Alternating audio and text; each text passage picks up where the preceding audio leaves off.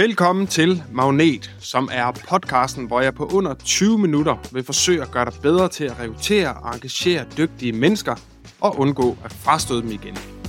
Mit navn er Mads Bæk. Jeg har arbejdet med ledelse og rekruttering siden 2004. Og i 2011, der startede jeg min egen rekrutteringsvirksomhed, hvor vi over de følgende 12 år succesfuldt har ansat over 1000 mennesker i specialiserede eller ledende stillinger hos danske virksomheder.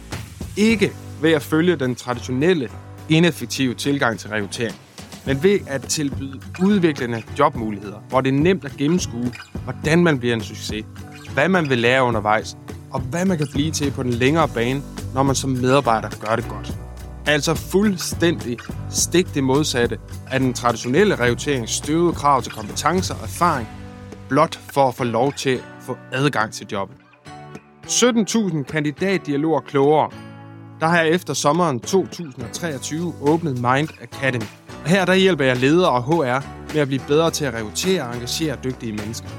I den her podcast, der deler jeg ud af alle vores erfaringer, værktøjer, uh, do's and don'ts, how-to skabeloner, cases, fejl du for alt i verden bør undgå, og alt hvad du bør gøre for kontinuerligt at lykkes med dine rekrutteringer fremover. Tusind tak, fordi du har valgt at lytte med.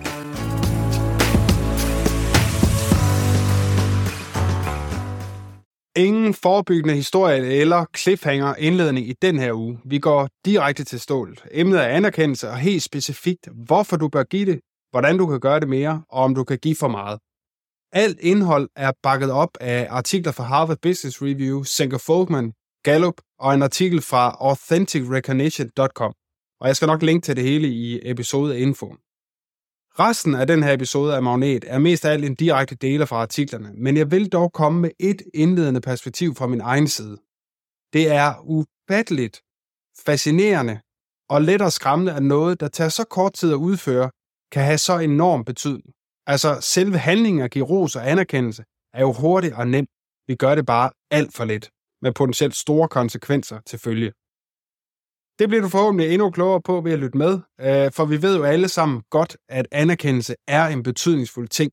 Men hvor betydningsfuld det egentlig er, får du tørre tal på lige om lidt. Til slut, der kommer jeg med et par konkrete forslag til, hvordan du kan anerkende og rose mere, og derudover, hvordan du øger kvaliteten af budskabet, når du gør det. Velkommen til 6. episode af Magnet.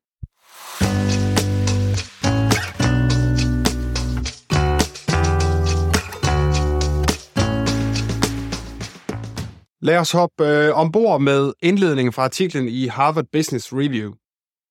The research is clear. Employee recognition, when done well, has huge payoffs.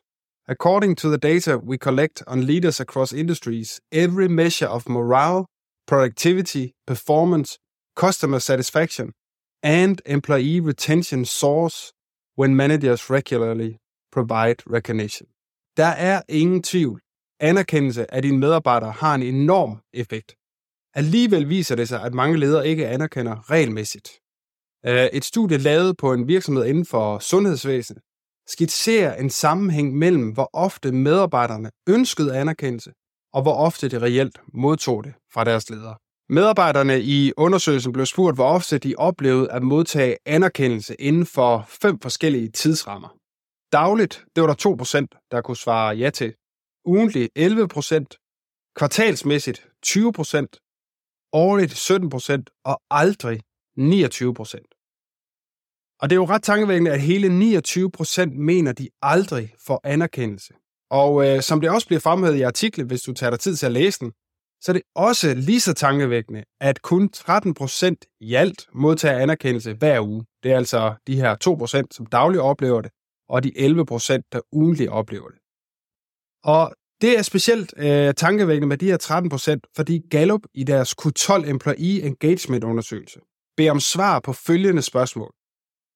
Inden for de sidste syv dage har jeg modtaget anerkendelse eller ros for at gøre det godt i mit arbejde. Og ifølge Gallup, der er et positivt svar på netop det her spørgsmål alene ansvarlig for 10-20% højere produktivitet, indtægter og kundeloyalitet i den samlede organisation. Samme medarbejdergruppe blev efterfølgende spurgt, om de mente, at de blev anerkendt nok af deres nærmeste ledere. der var 39 procent, der svarede ikke ofte nok, 15 procent, der svarede tæt på ofte nok, 42 procent, som svarede omtrent ofte nok, og så var der 2 procent, der svarede lidt for ofte, og 1 procent, der svarede alt for ofte. Og der er selvfølgelig en del at diskutere her, men det, jeg synes, der er interessant, er, at hele 39% ikke oplever, at de får anerkendelse nok, specielt med tanke på effekten nævnt lige før. Uh, undersøgelsen her er selvfølgelig rettet mod en virksomhed inden for sundhedsvæsenet, men jeg er ret sikker på, at tallene kan føres direkte over på andre virksomheder i andre brancher, plus minus nogle få procentpoint.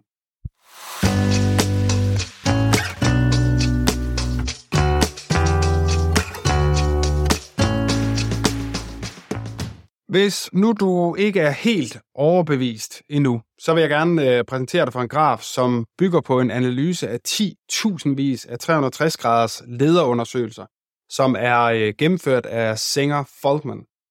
Og øh, grafen den viser specifikt den indvirkning, anerkendelse og ros har på niveauet af engagement i de teams, lederen står i spidsen for. Og nu kan du selvfølgelig ikke øh, se grafen, men det den viser, det er, at de ledere, som lå blandt de 10% dårligt scoret i relation til, om de var gode til at anerkende og rose, havde medarbejdere, som lå helt nede i 27. percentil i forhold til niveauet af engagement i teamet. Det er ikke så godt. Omvendt, så havde de ledere, som lå i top 10% i relation til at anerkende og rose, de havde et medarbejderengagement samlet set, der befandt sig i 69. percentil, altså markant højere. Og kort sagt, så betyder det blot, at er du god til at rose og anerkende dine medarbejdere, ægte som leder, koder ægte, så kan du forvente langt mere engagerede medarbejdere. Det er jo virkelig interessant i sig selv, øh, men lige så interessant er alle de afledte effekter, fordi af undersøgelsen der kunne Senker Folkman konkludere, at de ledere, der lå i top 10% på anerkendelse og ros, havde medarbejdere, som i højere grad var overbevist om, at de øh, blev behandlet færre fra virksomhedens side, Øh, de følte, at de var langt bedre informeret, øh, og så var de langt mindre tilbøjelige til at sige deres job op. Er der så nogen, der ikke vil anerkendes? Og der har selv samme Senker Fogman gennemført en anden analyse på 12.000 mennesker verden over, hvor de spurgte ind til deres præferencer for at give og modtage anerkendelse og ros. Og der var altså 33 procent, der indikerede, at de ikke brød sig om at modtage anerkendelse. Og det er jo umiddelbart et ret højt tal, også når vi kigger på den, anden, på den tidligere undersøgelse. Men som Singer Forman konkluderede, så har konteksten stor betydning. Altså, roser du en person i et åbent forum versus personlig anerkendelse på tomandshånd? Øh, afhængig af persontype og øh, kulturelt ophav, jamen, så kan det, blive, øh, det at blive udpeget til anerkendelse i offentlig skue være direkte ubehageligt for nogen. Øh, langt de fleste sætter pris på ros og anerkendelse, men hvor og hvordan du gør det har stor betydning. Udover den her analyse gennemført på øh, medarbejdere øh, omkring deres præferencer for at give og modtage øh, anerkendelse og ros, så øh, blev der også gennemført en analyse på 658 ledere, hvor de kiggede på deres præferencer for at give ros øh, og modtage øh, anerkendelse. Og 513 af de her ledere fra den her pulje havde en naturlig stærk præference for at rose og anerkende. Altså, de kunne ikke lade være. Øh, og de resterende 145 oplevede en naturlig modstand. De havde svært ved det. Udover at være naturligt gode til at anerkende og rose, så blev de 513 ledere af deres medarbejdere opfattet markant mere positivt af deres medarbejdere. Og, spe- og specifikt som værende bedre til at samarbejde og skabe teamwork, øh, værende åben over for feedback fra andre, værende gode til at opbygge relationer, og værende inspirerende og motiverende. Og det betyder, at er du en af dem, som slet ikke kan lade være med at rose og anerkende, så vil du med stor sandsynlighed blive opfattet som værende stærk på ovenstående eller førnævnte egenskaber. Øh, at være god til at rose og anerkende har altså ikke bare en lineær indvirkning. Den er mere hen mod en eksponentiel effekt.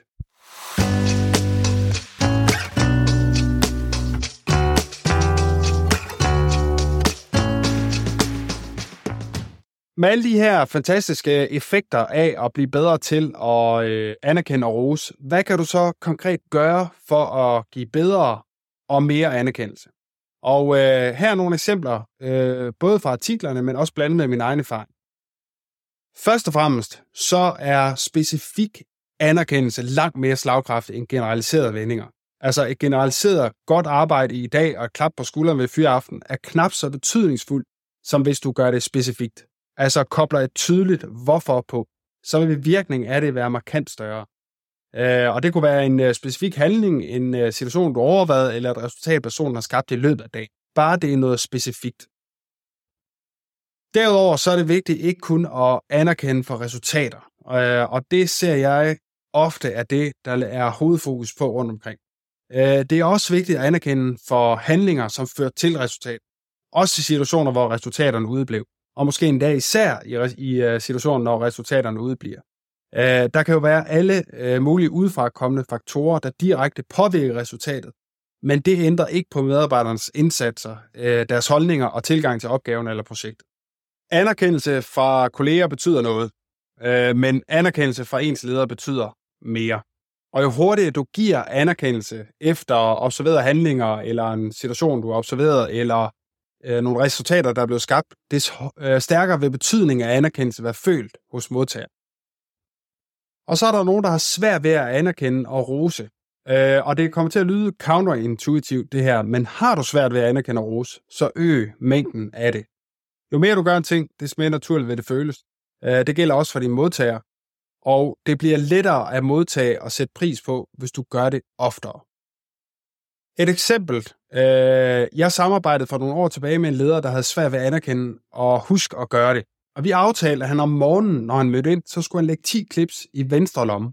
Og hver gang han anerkendte eller roste en medarbejder for noget i løbet af dagen, så skulle han flytte en klips over i højre lomme. Og dagen var en stor succes, når alle klips var flyttet. Og det øh, kan jo lyde øh, meget mekanisk det her, men det virker. Øh, efter et stykke tid, der var ros og anerkendelse blevet en vane. Sidst men ikke mindst, så vær opmærksom på, hvem der kan lide at blive anerkendt offentligt, og hvem der ikke kan velment offentlig ros kan give bagslag for nogen. Overordnet set, så øh, håber jeg ikke, at du sidder tilbage med det mindste tvivl om, at anerkendelse og ros er en no-brainer som værktøj i dit øh, arbejde med at fastholde dine dygtige medarbejdere. Og som jeg også læste et sted under min research til den her episode af Magnet, I don't like recognition and praise, said no one ever.